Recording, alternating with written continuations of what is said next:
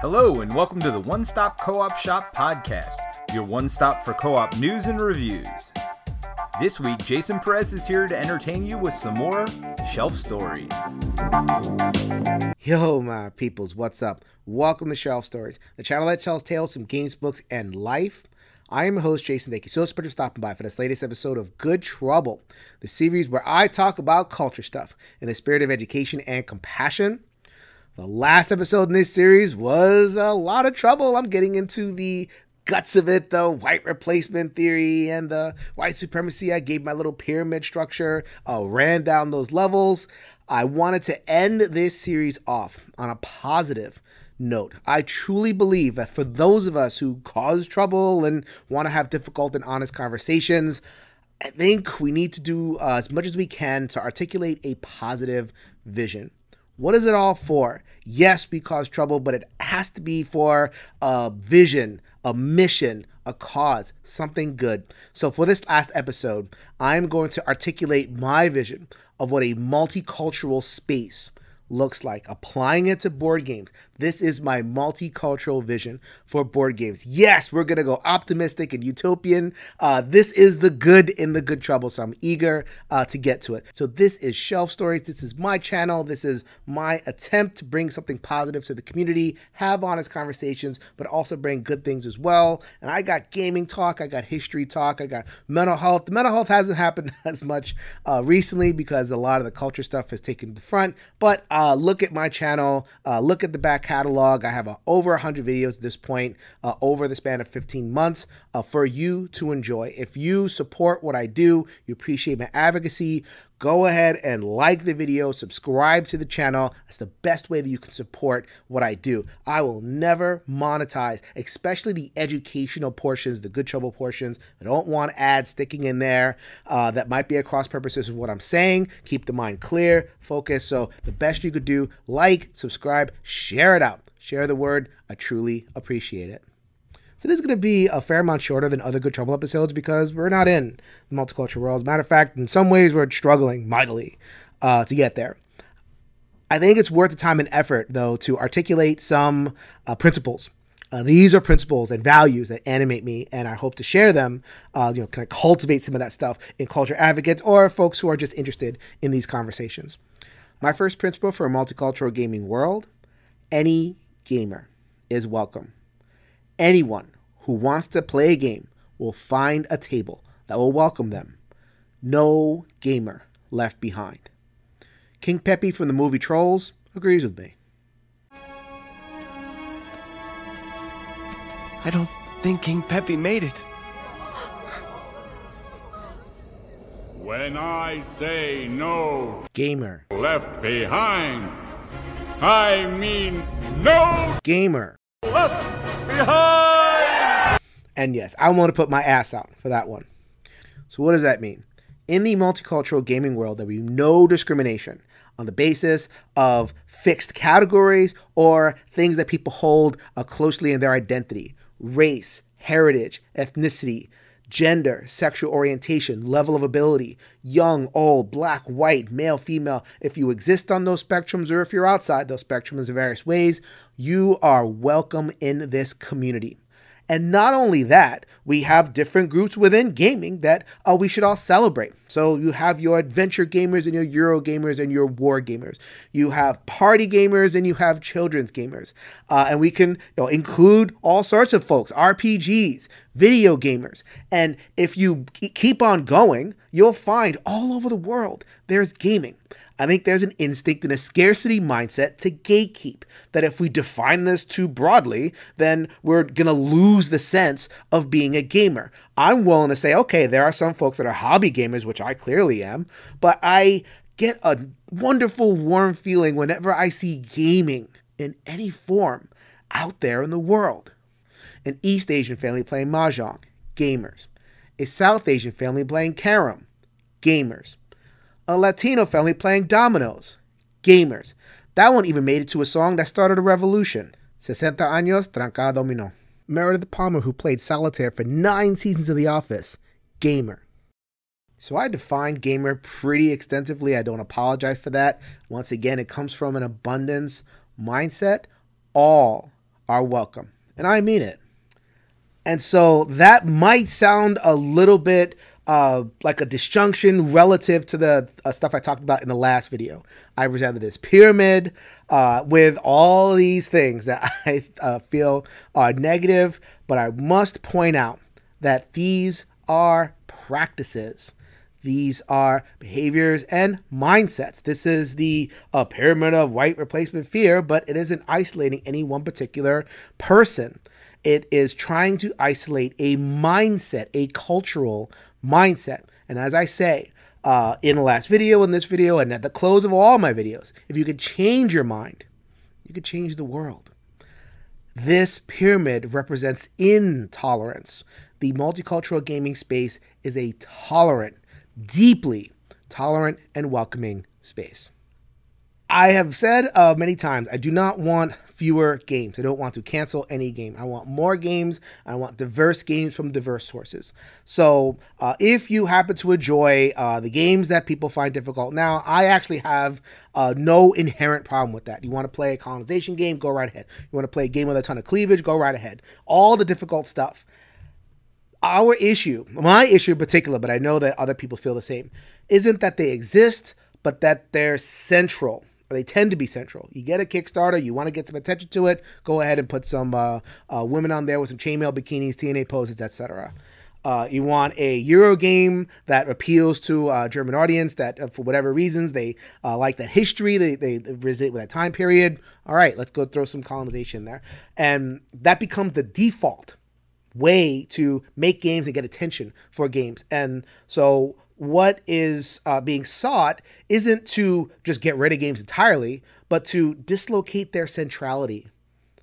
And if we want, if we have new games that are in the center, that they are uh, more representative of a multicultural reality in some way. I don't know what that looks like specifically, but that is what is being sought. So if you want to misbehave in your game. And I did a video on that too with my good friend Liz Davidson. If you want to play your colonizer, if you want to play your mass murderer, uh, Jack the Ripper, your true crime thing, all on down the line, I that's not a problem. And when I say all are welcome, I really, really mean it. So here's something to consider that I've actually thought long and hard about.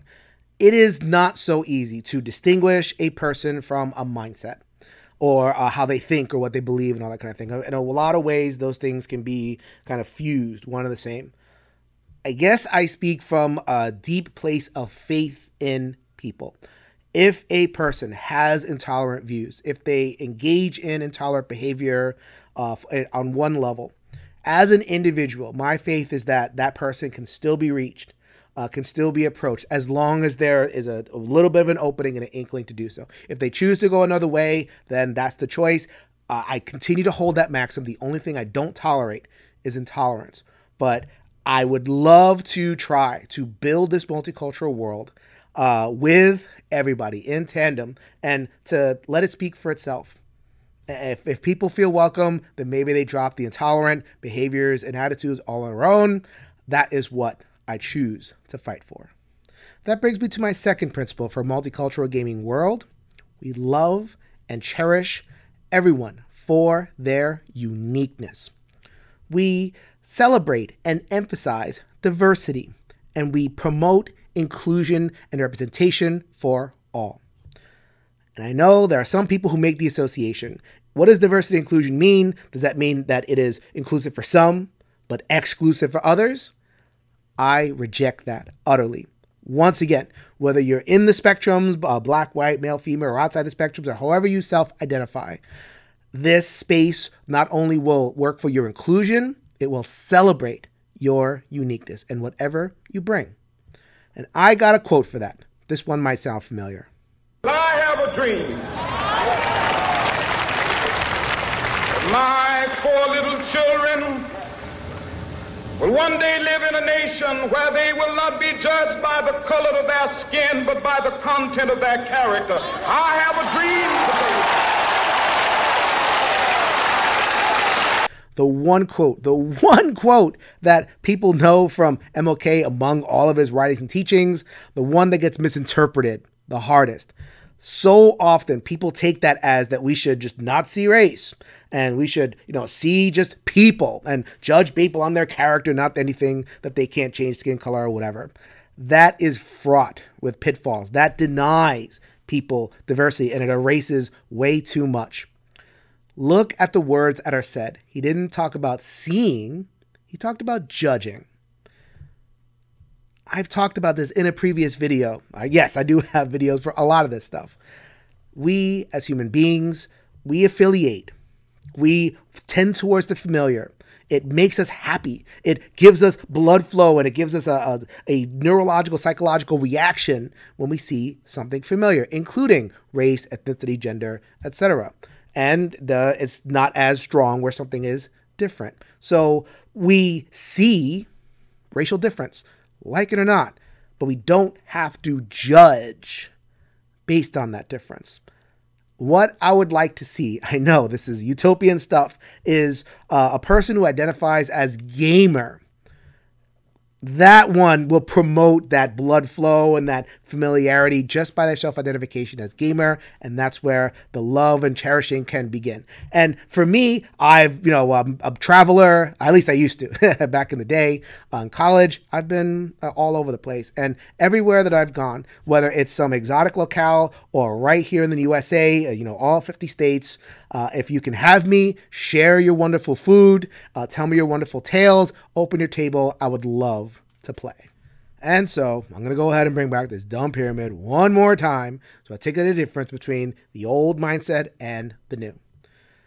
The paradigm in that old mindset was the melting pot. So the theory being, if you want to make a multicultural world, you have your pot, it's it's boiling with whatever it is. You add the ingredients, it all melts together, and that's how we get harmony uh, in the society. What we have found, those of us who like uh, diversity, that the pot melts too much. Certain things melt and they're fine; they're you know, perfectly happy uh, to be in there. Some things don't. It melts language. It melts particularity. It melts cultural traditions and comes out with something that is very uh, enduring. Uh, a little bit too enduring for someone uh, like me who likes to emphasize diversity. Rather, the uh, paradigm that I learned when I was growing up was the salad bowl. So the salad bowl has different ingredients, and you know everything tastes differently, and you can kind of combine things different way. But at the end of the day, each of the ingredients retains its identity and flavor. So is that possible? Uh, can we uh, live in this multicultural space without, uh, you know, melting together and emphasizing difference? For me, I'm willing to give the old college try. My third principle for a multicultural gaming world every gamer can potentially contribute something positive. Every gamer can potentially make a game or make content for games or create open spaces, uh, maybe found a cafe or run a convention or, uh, you know, in a small scale, open their tables or create online community, or even if you're someone who just wants to sit down and play, but they do so in a positive uh, way, every gamer can potentially contribute something constructive and positive. So that looks uh, a lot of different ways. So the multicultural world wants to cultivate people's talents. Everyone has talents. That's a kind of a, a thing that we believe in. So if you have a talent, we want to cultivate it. We are richer as a result. In the cultural realm, this is the multicultural uh, vision after all. I think this involves deconstructing the very concept of race. Wow, that is nuts. I've spent hours and hours talking about race. This is part five of Real Talk and Racism. That's how you know this is the last video because this is the one where I envision breaking down the construction of race. How useless is the category white or black or Latino? These are so overly broad, invented to sort us into hierarchy. What I would love to see is instead we identify in terms of culture, heritage, ancestry, ceremony, practices. Uh, these things, when we break them down to the local level and celebrate our locality, we could actually chuck the concept of race entirely, or at the very least, de emphasize it for more interesting stuff.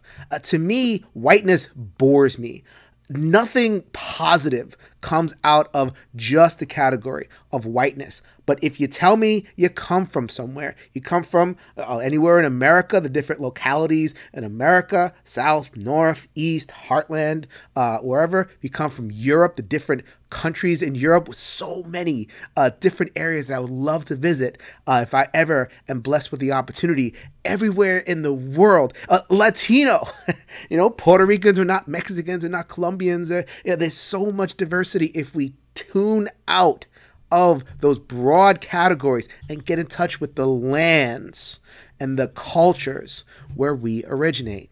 So, making this a little bit more concrete, I think we haven't done a very good job in the current world cultivating uh, contributions from all places.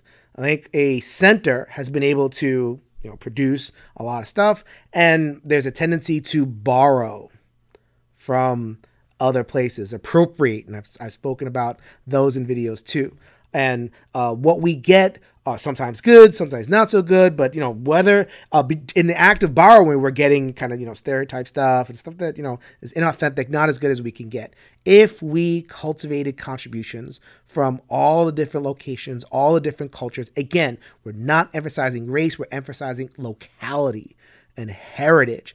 Anyone who knows anything and has studied that stuff knows that that can produce all sorts of wonderful things that, if they're presented in the right way and cultivated, people will want and enjoy.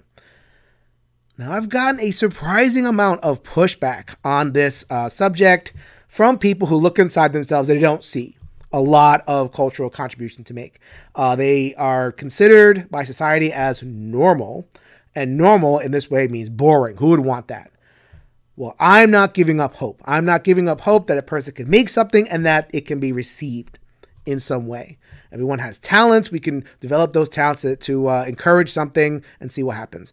Or in terms of culture, where does culture come from? Culture comes from just human behavior, humans interacting, humans engaging in meaningful activities, work, family, community.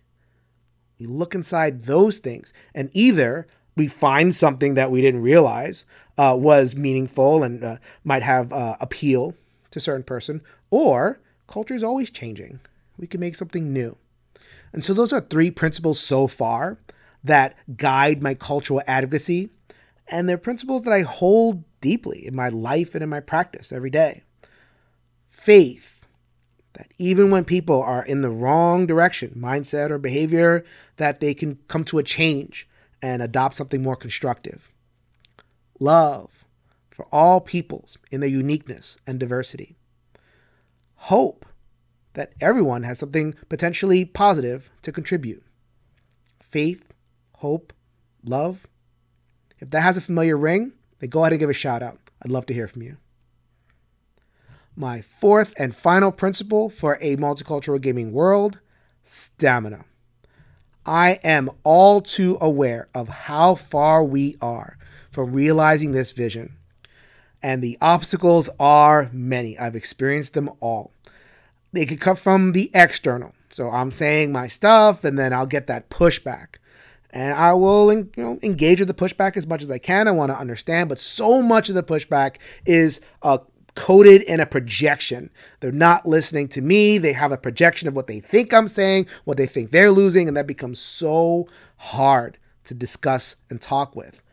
Sometimes the difficulty might come from my own side. So I'll say something or I'll have a, a certain approach, but then I'll see somebody else have a, another approach, perhaps not so constructive because we're human of course, I express solidarity with anybody who fights for a multicultural world, but I have to admit that the tactics aren't always the most constructive, and you know we that can set us back too.